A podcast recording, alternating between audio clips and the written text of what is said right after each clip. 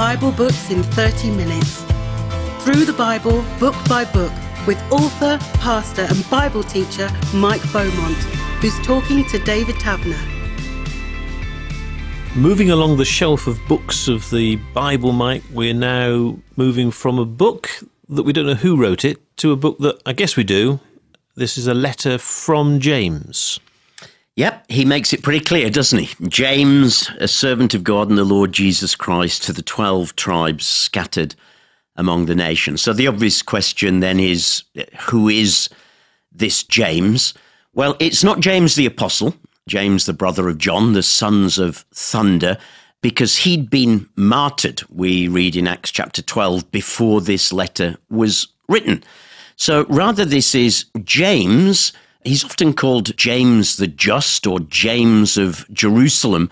And he was the leader of the church in Jerusalem. He's the one, uh, you might remember, who came up with the solution for the Jewish Gentile problem in Acts chapter 15 at the Council of Jerusalem. So he's the leader of the Jerusalem church. And here's the bit that comes as a bit of a surprise to people. He was also the brother of Jesus. So he's one of several sons born to Joseph and Mary after Jesus' birth. Though I need to say that some church traditions, out of a desire to maintain the doctrine of what they call Mary's perpetual virginity, that she always stayed a virgin, actually interpret the word here not as brothers but as cousins. But the word in the Greek is the normal, everyday word for brother. So it's James, the brother of Jesus, leader of the church in Jerusalem.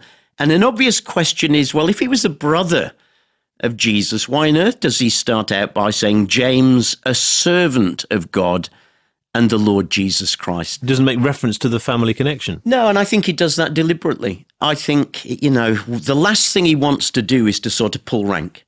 James, the uh, brother of Jesus, and he's modeling something here. He's taking the low and humble place. He might be the brother of Jesus, but just like you and me, he remains a servant of the Lord Jesus. And you know what? At the end of the day, doesn't matter what role or function we have in church, how important we think we might become, we all stay servants of Jesus. So this is a letter. So who is he writing to? Why does he need to write it? And, and, and what's the gist of the letter? Mm. So he tells us who he's writing to, uh, except it's a bit mysterious to us, isn't it? To the 12 tribes scattered among the nations. The 12 tribes. Well, that immediately makes us think, of course, of the 12 tribes of Israel. And that's a sort of picture language of saying what he is writing to is Jewish Christians scattered among the nations. Jewish Christians who have had to leave Judea, probably because of the increasing pressure that there was against Christians. I mean, as, as the decades go by, the, the pressure really starts to heat up. This letter was probably written, we think, probably just before AD 50. And, and if that's the case, it's possibly the earliest letter in the New Testament. And as this pressure increases, some of the Jewish Christians decided just to leave Judea and to move, he says here, to the nations, to the rest of other parts of the Roman Empire. But what they found was when they moved there, they'd sort of jumped from the frying pan into the fire.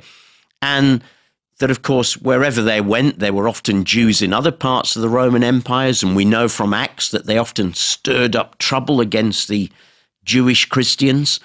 And increasingly, Rome itself would start to turn against the Christians, though that's not happened by this stage. So it's really opposition from Jewish believers opposing them for their Jewish faith, a little bit like we saw in a previous episode when we looked at Hebrews, a letter that was written to people in a similar kind of circumstance.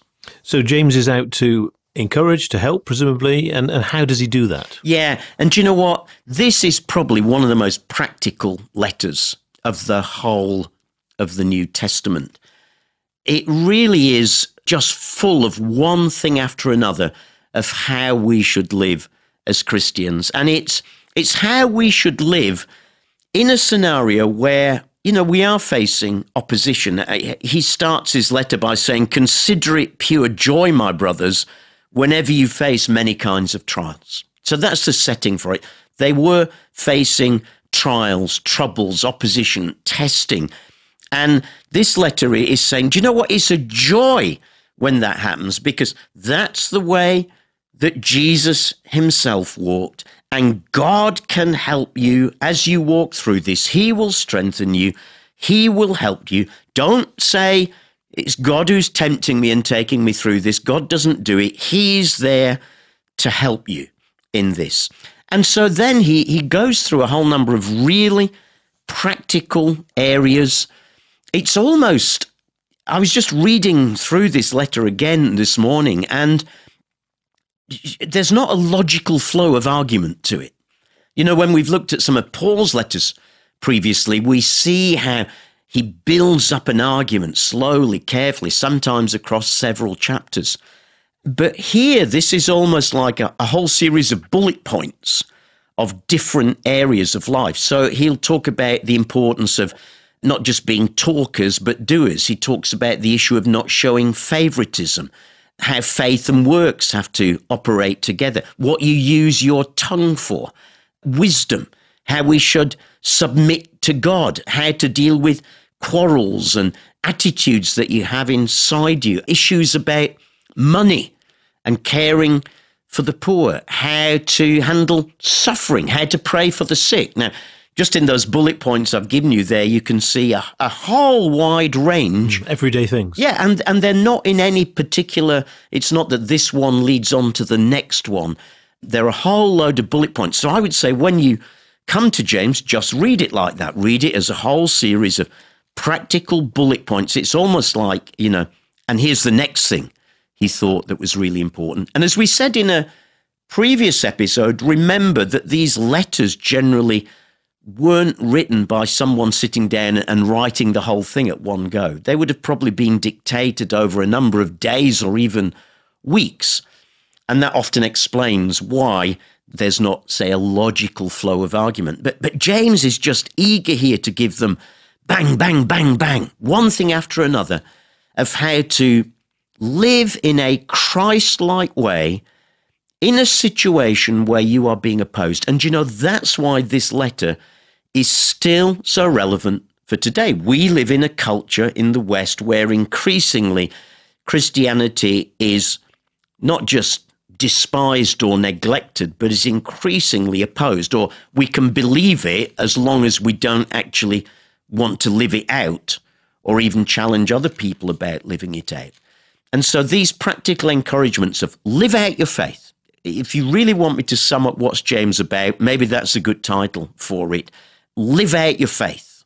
It's one thing to have this rallying cry from him, you know, true joy, etc., when they're facing such challenges, but in encouraging them to actually just live out their faith, that presumably is how they cope with the persecution they were facing. Yes, I think so. It, it's funny, isn't it? I, I think for all of us in life, when when we're in a challenging situation, when you're going through something, when you're going through some suffering for some reason, one of the best ways of getting through it is not to focus on it, but to turn outwards and to get on and do something, almost like to busy yourself. And in a sense, that's what he's saying here. Don't focus on the suffering. Actually, frankly, suffering is just part of the package of being a Christian. That shouldn't surprise you. But here are things you should be giving yourself to. Don't waste your energy worrying about that. God's able to keep you. What you really need to be doing is, is getting on with this stuff. Now, I suppose anybody coming to this for the first time might think, well, that was for then and this is now. How relevant is what James is saying to his readers to us today? I think, hugely relevant. And I think any, even a skim read through this book shows that the issues um, that he deals with uh, are still as relevant today in the 21st century as they were then. I mean, every single one that I went through, I think, is still relevant for today. Let's just take one the issue of how you handle your money and being careful not to show favoritism to the more wealthy members of the church and sort of looking down on those who are not as well off. I, I think, you know, most, certainly many churches will have quite a wide cross section. If I, if I think in the church that I'm part of, you know, we, we have a huge cross section of people from every strata of society and different backgrounds. And some of them are delightful Christians who are scraping money together to make ends meet and maybe living on benefits. And others are equally delightful Christians, you know, who are very, very well off. And James calls upon these Christians to let their faith be seen in practical ways. And I think it's still as relevant for us today. Don't let money and possessions sort of make you blind to a brother or sister's needs. Uh, he's got this great passage where he says, you know, how can you say, um, oh, God bless you, brother, you know, God be with you, but show no compassion and concern if you see that they are in need and have no clothes on their back or no food in their belly. Faith has to work. So there's one area that's still as relevant for now as it was then. Maybe another just picked at random is he's got a whole section in chapter three about being careful what we do with our tongue. And that's definitely as relevant today as ever. In fact, maybe we could say today not only just what we do with our tongue, but what we do with our thumbs. Because for many of us, it's our thumbs on our phones that quickly fire off thoughts or reactions on some of the social media accounts. So I think we could read chapter three and say, hey, don't just see this as about your tongue, see it also as about your thumb. And he has great pictures in chapter three to help us about that. Uh, he, he basically says, look, the tongue's a very small thing, but it can have a huge and powerful effect. And he says, think of a, a bit in a horse's mouth, really tiny, but it can steer a whole horse. Think about a rudder on a ship, very small, but it can steer a huge tanker. Think about a match or a little kindling fire, it can cause a whole forest fire. And that's what our tongues are like. Tongue stroke thumbs, I want to keep saying here, alike. Such a small part of the body, but can have huge effect if we do not think before we speak, if we do not think before we tweet or text or Facebook or whatever it might be.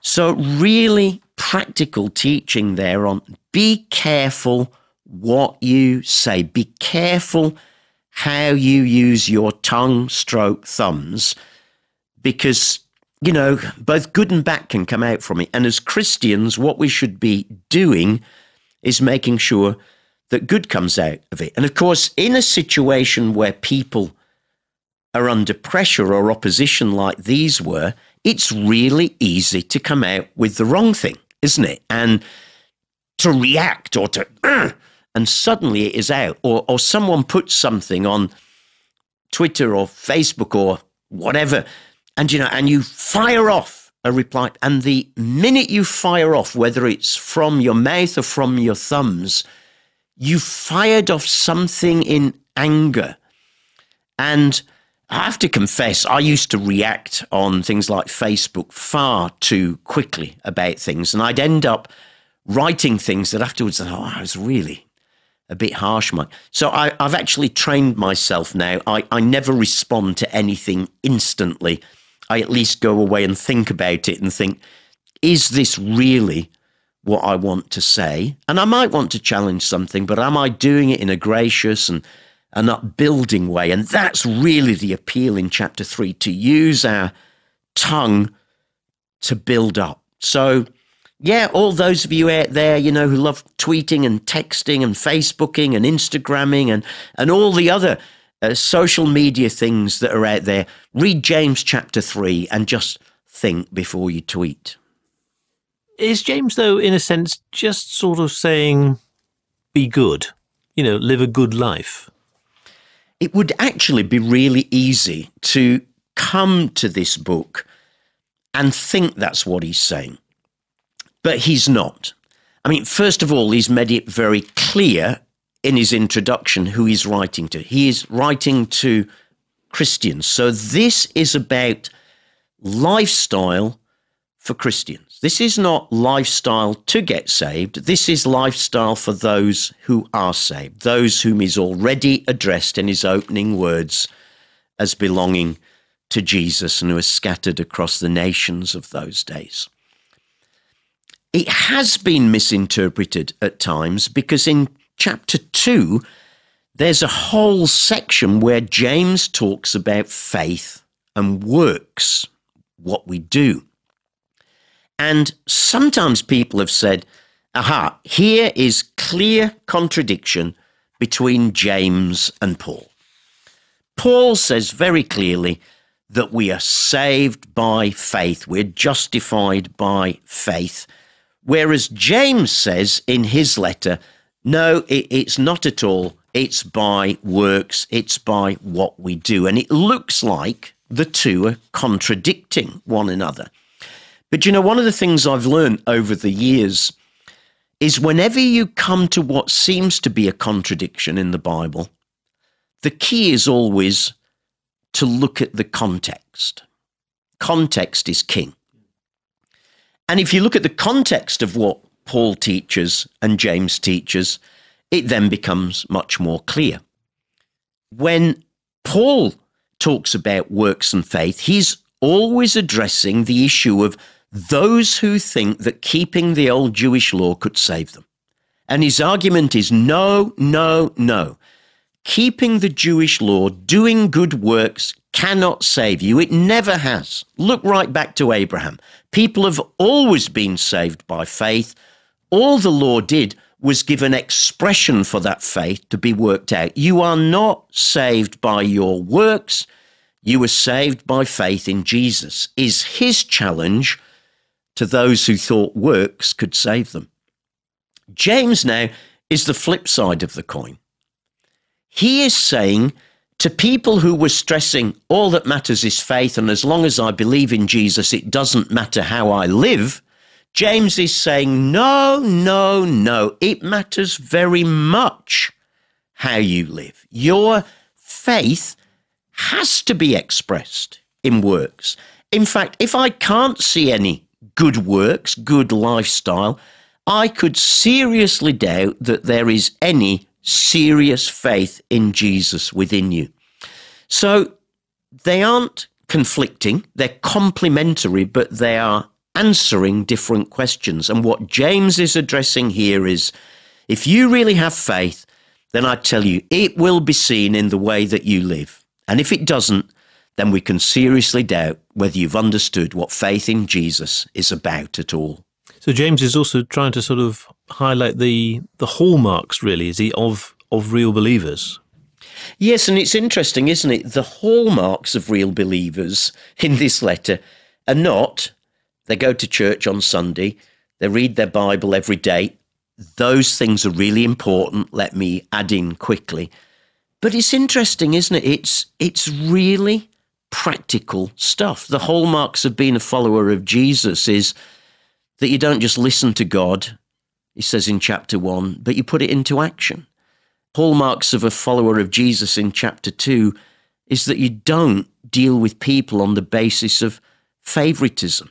The hallmark of a follower of Jesus in chapter 3 is that you learn how to use your tongue, stroke your thumbs. The hallmark of a follower of Jesus is that you learn how to submit properly to God and to one another. The hallmark of a follower of Jesus in chapter 5 is that you use your money uh, wisely. The hallmark of a follower of Jesus is that you pray for those who are sick. So they're very, very practical things in life. So I'm imagining his audience, as it were, his readership, those that hear the letter, listening, taking this in, and trying to imagine how they would be responding, how they would receive the encouragement that he is essentially giving them? You know, I think sometimes we just have to use a bit of godly imagination as we are reading these. And I, I, think the thing is, the whole of this letter is is undergirded by encouragement. You know, it's a really encouraging letter as well as an urging them to live well letter.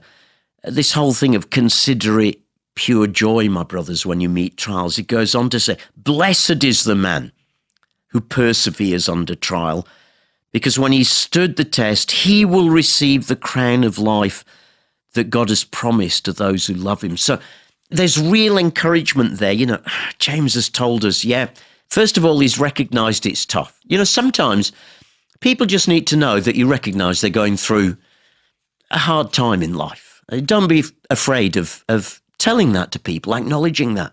So he's acknowledging that they're going through a tough time and pressure from friends and family, but he's also encouraging them, blessed are you when you persevere.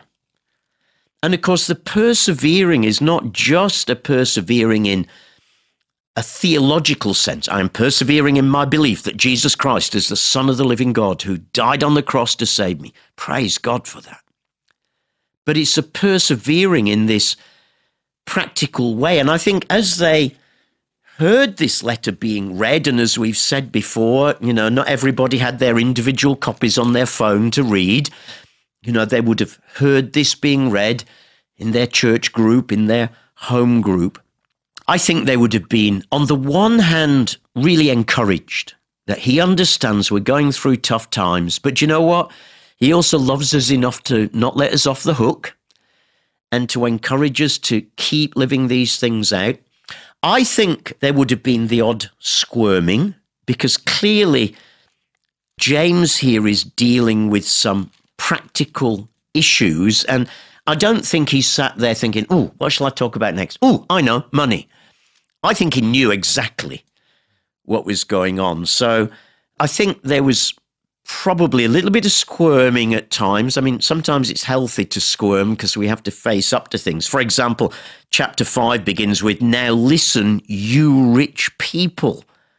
Weep and wail because of the misery that's coming upon you. So it seems like there was some rich in the church who just were not using what God had given them for the good of the Christian work and blessing the poor uh, and so on.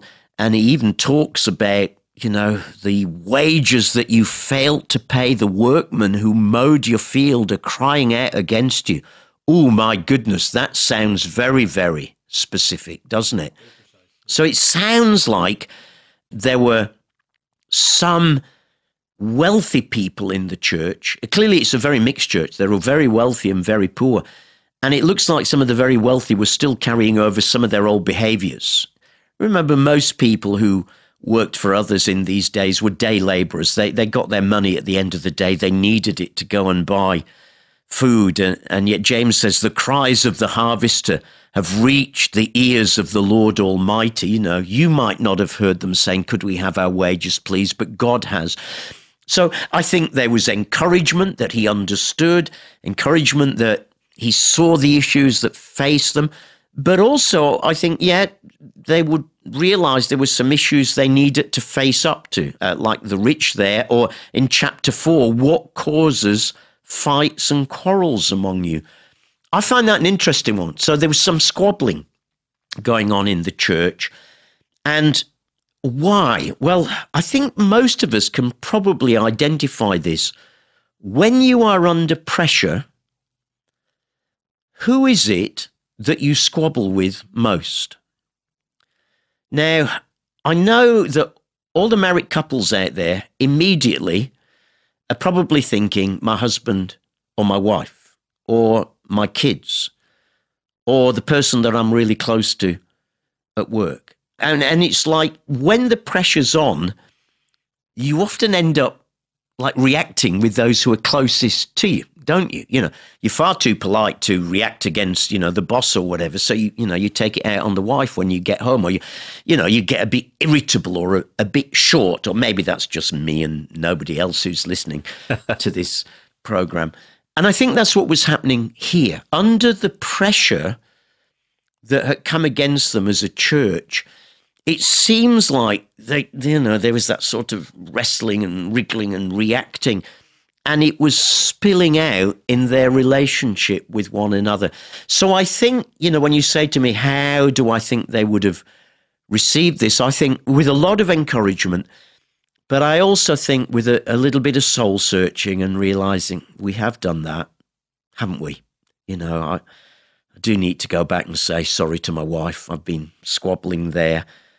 I do need to pay my wages that bit more promptly. I, I have been using my tongue, stroke my thumbs a bit too freely. I, I have been showing favoritism to my friends or my social circle because it takes a bit more effort to reach out to social circles that are different to me.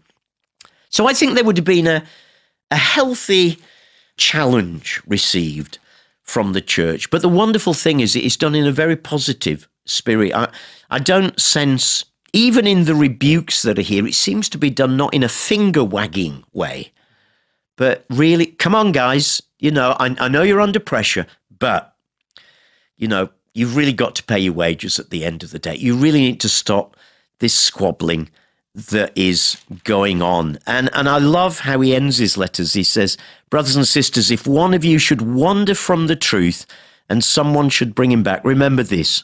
Whoever turns a sinner from the error of his ways will save him from death and cover over a multitude of sins. And it's almost like there's a final appeal there to say, you know, come on, help one another in this. I can't just do this from a distance through my letter.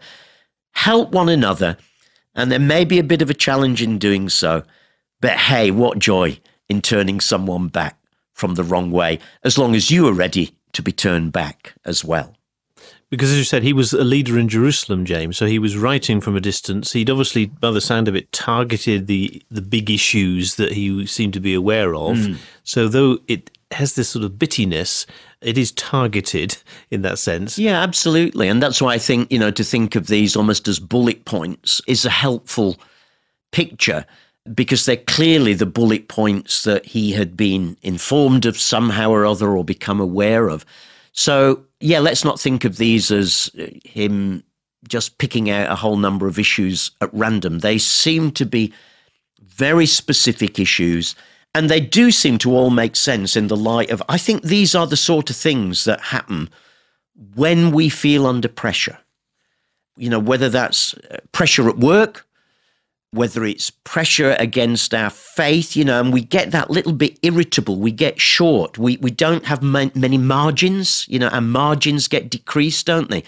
So when someone says something wrong or we're responding or someone's asking for something, it's like we've not got much margin to respond in grace.